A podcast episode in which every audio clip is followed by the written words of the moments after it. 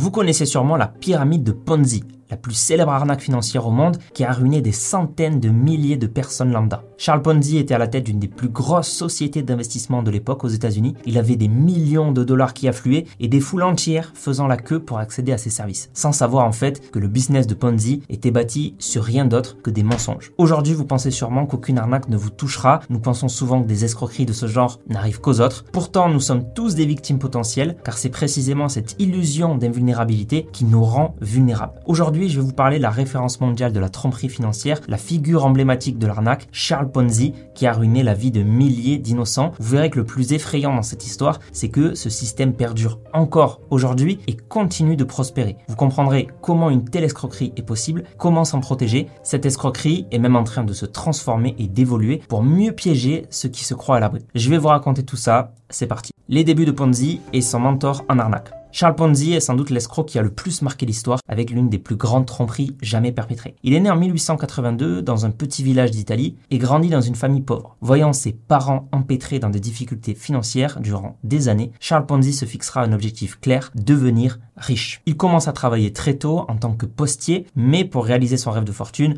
le jeune Ponzi se rend compte qu'il va devoir faire autre chose. Il part alors aux États-Unis à Boston à vingt et un ans et déjà, alors qu'il est employé comme serveur dans un restaurant, il se fait licencier pour vol auprès des clients. Ce délit sera le premier d'une vie entière dédiée à l'escroquerie. Quatre ans plus tard, il erre toujours à Boston lorsqu'il apprend que son ami Luigi Zarossi prospère et gagne très bien sa vie, mais au Canada. Alors la perspective de l'argent et le reflet séduisant de la réussite sont alors une attraction irrésistible pour Ponzi qui décide de le rejoindre. Ponzi quitte alors les États-Unis pour le Canada avec en tête le rêve de bâtir sa fortune personnelle, peu importe le moyen. Son ami Luigi a monté en fait une banque, la Banca Zarossi, qui vise à rémunérer les économies des immigrants italiens. Pour attirer les déposants, Zarossi propose six pour cent d'intérêt, soit trois fois supérieur à celui proposé par les banques traditionnelles. Et quel est en fait le secret du stratagème de Zarossi? Eh bien, travaillant pour lui, Ponzi comprend qu'en réalité, les anciens clients ne se font pas du tout payer les six pour cent d'intérêt grâce à des profits générés, mais grâce à l'argent fraîchement arrivé des nouveaux clients. Cette découverte, bien loin d'ébranler l'éthique de Ponzi, sera le cœur de l'arnaque qui mènera Ponzi au sommet de sa renommée mondiale. Petit à petit, les clients de Zarossi commencent à avoir des doutes. Zarossi s'enfuit alors pour le Mexique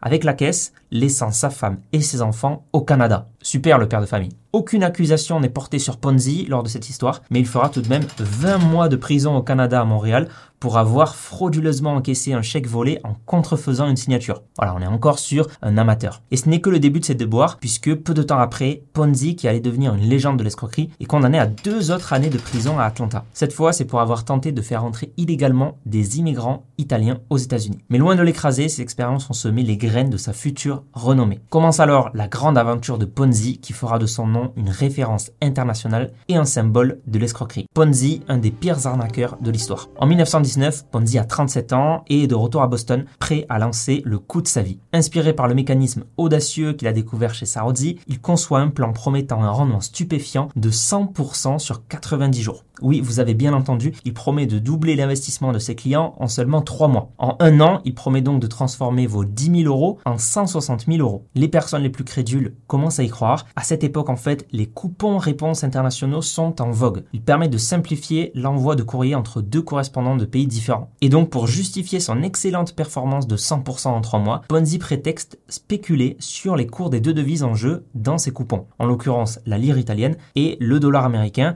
ce qui s'apparenterait aujourd'hui à du trading sur le Forex. Selon lui, cette spéculation lui permettait de générer une plus-value impressionnante et c'est l'engouement. En trois mois, les montants investis passent de mille huit cents dollars à vingt-cinq mille dollars, l'équivalent de trois cent quarante mille dollars actuels. Et en seulement cinq mois, Ponzi réussit à amasser une fortune colossale de deux virgule cinq millions de dollars, une somme qui, ajustée de l'inflation, serait équivalente à trente-quatre millions de dollars aujourd'hui. Mais à l'instar de l'affaire de la banque de Zarossi, des soupçons vont naître. Ces derniers sont alimentés par un journaliste financier qui va avancer que Ponzi ne peut légalement pas servir une telle performance. Loin de se laisser intimider, Ponzi porte l'affaire devant les tribunaux pour diffamation. Alors il n'a pas froid aux yeux, hein, le Ponzi, et aussi invraisemblable que cela puisse paraître, Ponzi remporte son procès en pochant une rondelette somme de cinq cent mille dollars de dommages et intérêts. Malgré cela, certains investisseurs vont se méfier et retirer leur argent. Ponzi, étant alors assis sur une fortune, va tout tous les rembourser, ce qui va rassurer les clients encore investis et renforcer sa réputation. Dans la foulée, ce même journal qu'il avait précédemment dénoncé, va retourner sa veste et va finalement faire de la publicité à Ponzi, attirant encore davantage d'investisseurs. Tous ces rebondissements ne font que renforcer le focus et la notoriété autour de Charles Ponzi. Le nom de Ponzi devient peu à peu un véritable phénomène, symbolisant un jeu audacieux où la fortune semblait toujours à portée de main. La descente aux enfers de Charles Ponzi. Peu après cette histoire, d'autres enquêtes du journal finissent par pointer un fait irréfutable. Le nombre de coupons-réponses en circulation n'est tout simplement pas suffisant pour pouvoir dégager un tel profit. Ah bah mince alors! De plus, les autres entreprises que Ponzi avait lancées dans le but de diversifier ses activités ne pouvaient pas non plus justifier un rendement aussi extravagant. L'étau se resserre peu à peu sur Ponzi et en mille neuf cent vingt, pensant bien faire, Ponzi empoche William McMasters, un ancien employé du journal Boston Post, le même journal qui avait parlé de lui. Ironiquement,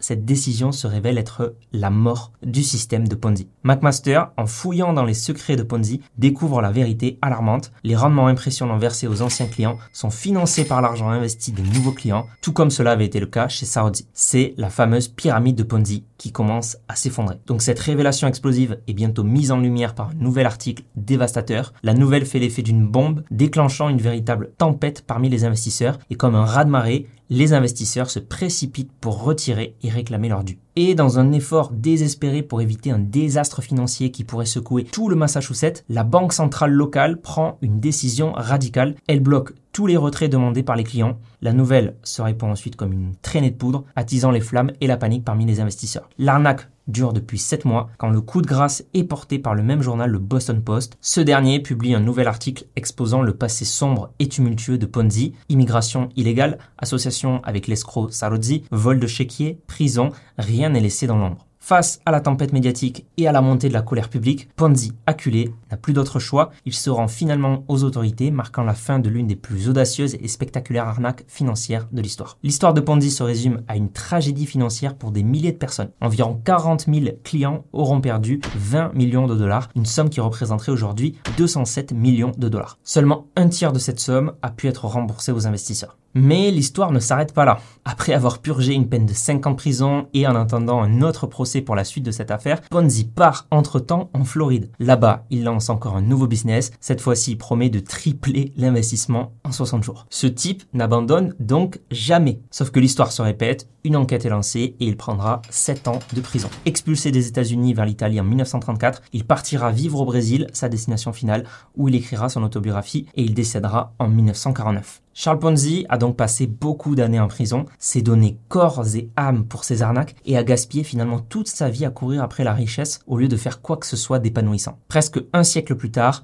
la tristement célèbre pyramide de Ponzi reste ancrée dans la mémoire collective au point qu'elle est toujours utilisée et de nombreuses escroqueries contemporaines utilisent le même schéma. Les pyramides de Ponzi continuaient de planer cent ans plus tard. Difficile de rester de marbre face à cette arnaque légendaire. Comment un stratagème si simple a-t-il pu tromper tant de gens pendant si longtemps? Bien sûr, les escroqueries sont vieilles comme le monde et celle de Ponzi n'est pas la première. Mais elle est brillante parce que les rentrées d'argent s'auto-entretiennent. Les clients en place reçoivent leur intérêt, ce qui crée un bouche à oreille positif et attire davantage d'investisseurs. De plus en plus de monde en parle, ce qui renforce leur curiosité et de plus en plus de monde investit. Le mécanisme peut même être résilient au retrait des clients tant qu'ils ne sont pas massifs. Dans le cas contraire, on assisterait à un bank run, une panique bancaire, donc une ruée de clients cherchant à retirer leur argent simultanément. Et si ce mouvement de panique crée une demande soudaine telle que l'établissement ne peut l'honorer par manque de liquidités disponibles, l'établissement peut faire faillite ou essuyer de très lourdes pertes car contraint de vendre des produits à perte.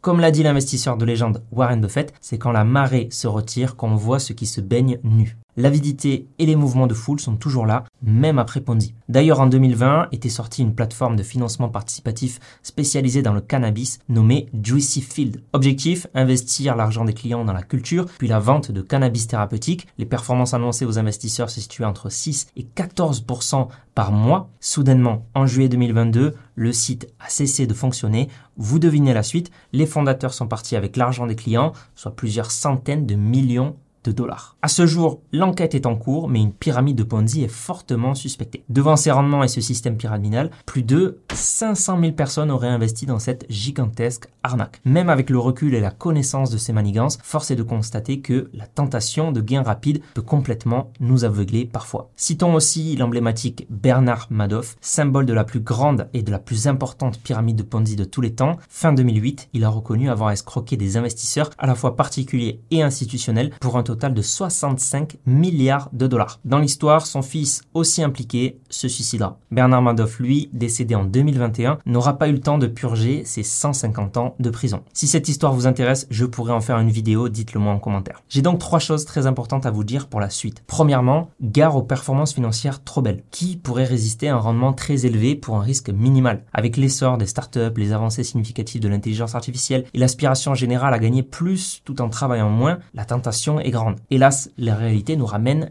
pieds sur terre. Imaginons une nouvelle catégorie d'investissement qui offre une meilleure performance pour un risque inférieur à celui des actions en bourse. Les actions en bourse, c'est la référence en investissement. Et bien alors, les professionnels de l'investissement seraient les premiers à rééquilibrer leur portefeuille en faveur de ce nouveau support. En conséquence, les ratios de ces deux catégories d'investissement tendraient à converger, annulant tout avantage de cette nouvelle catégorie d'investissement et effaçant sa surperformance. Par conséquent, si vous voyez un investissement annonçant des performances supérieures à celles des actions en bourse, soit plus de dix pour cent par an, avec peu ou voire pas d'incertitude en contrepartie, méfiance. Si on vous parle de performance mensuelle et non de performance annuelle, redoublez de méfiance. Deuxièmement, tenez bon mentalement et contenez vos biais cognitifs. Sur un plan psychologique, en plus de l'appât du gain, on constate la présence du FOMO, Fear of Missing Out, à savoir la peur de manquer une opportunité en or, ce qui nous place dans une forme d'urgence de passer à l'action et de vite investir avant de louper l'opportunité. Face à cette précipitation provoquée, il faut faire un pas en arrière et s'appuyer sur la rationalité si possible. Alors, ironiquement, c'est dans les moments où on a le plus besoin de prendre du recul que l'on éprouve le plus de difficultés à le faire. Si un feu démarre dans la salle de cinéma où vous êtes assis, vous savez bien qu'il faut garder votre calme et sortir vite, mais sans bousculade. Mais